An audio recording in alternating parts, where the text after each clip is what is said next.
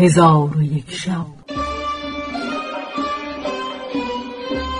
چون شب پانصد و بیست و دوم برآمد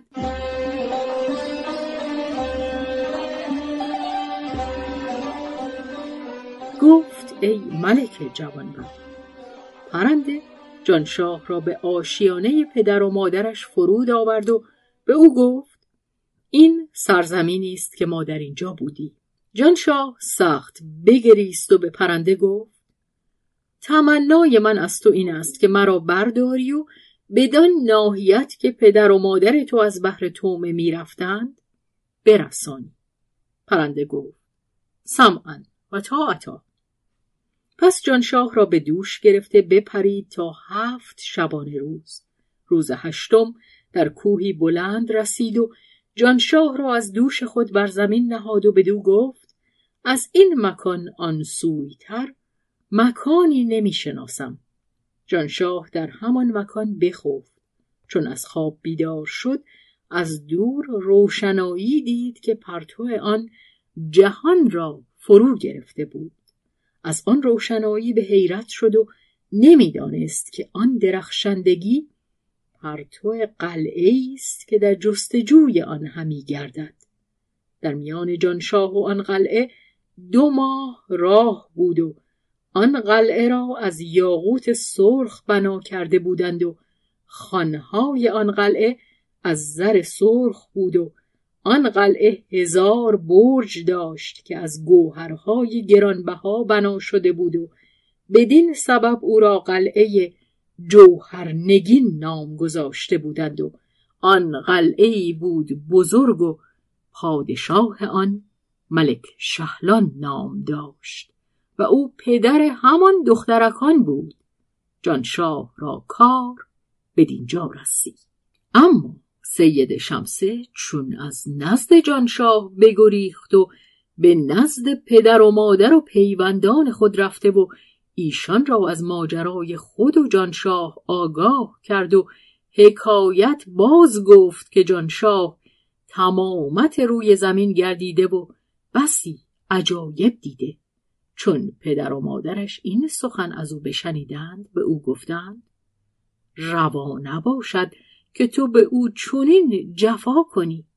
پس از آن پدر سیده این حکایت به خادمان خود که افریتان جان بودند حکایت کرده به ایشان گفت هر کس از شما آدمی زادی ببیند او را به نزد ما آورد. و سید شمسه به مادر خود خبر داده بود که جانشاه به من عاشق است. ناچار او به سوی من خواهد آمد. از آنکه من در وقتی که از فراز قصر بپریدم به او گفتم اگر تو نیز عاشق منی در قلعه جوهرنگین به نزد من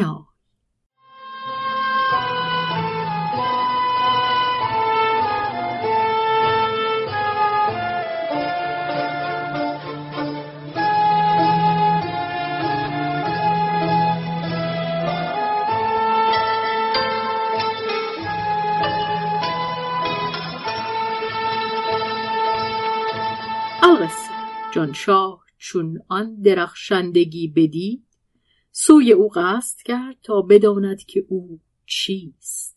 در آن هنگام سید شمسه افریتی از افریتان پدر را به جهت شغلی به سوی کوه قرموس فرستاده بود و آن افریت به سوی کوه قرموس روان بود که از دور آدمیزادی بدید. روی به دو آورده او را سلام داد. جانشاه از آن افرید بترسید ولیکن رد سلام کرد. افرید به او گفت نام تو چیست؟ گفت مرا نام جانشاه است. دلبسته پریزادی شمس نام شده ام و او را بسی دوست می‌دارم پس از آنکه او را به قصر پدر بردم او از من بگریخت آنگاه تمامت حکایت خود که با سید شمسه روی داده بود به افریت باز گفت و بگریست. چون افریت گریستن جانشاه را بدید دلش بر وی بسوخت و به او گفت گریستن ترک کن که به مراد خیشتن رسیدی و بدان که سید شمس تو را بسی دوست دارد و مادر خود را از محبتی که تو را به اوست آگاه کرده و هر کس که در قلعه جوهرنگین است تو را از بحر خاطر او دوست می دارد.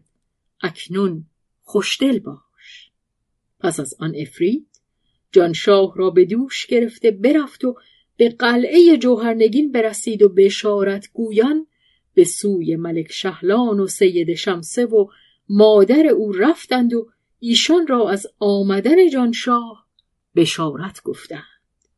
ایشان را فرحی بزرگ روی داد. پس از آن ملک شهلان با گروه جنیان و افریتان سوار گشته به دیدار جانشاه روان شدند. چون قصه به دینجا رسید بامداد شد و شهرزاد لب از داستان فرو بست.